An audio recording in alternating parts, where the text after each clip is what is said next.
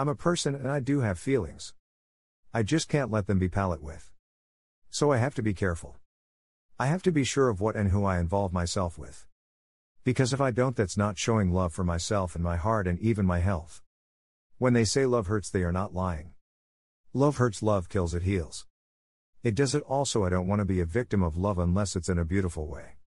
I stay close to God and love because they are my best friends through thick and thin. I'm not broken, I'm tired of playing games. Love with no worries or pains, the rains and storms have already come. My heart is on high alert. I just don't want to be hurt.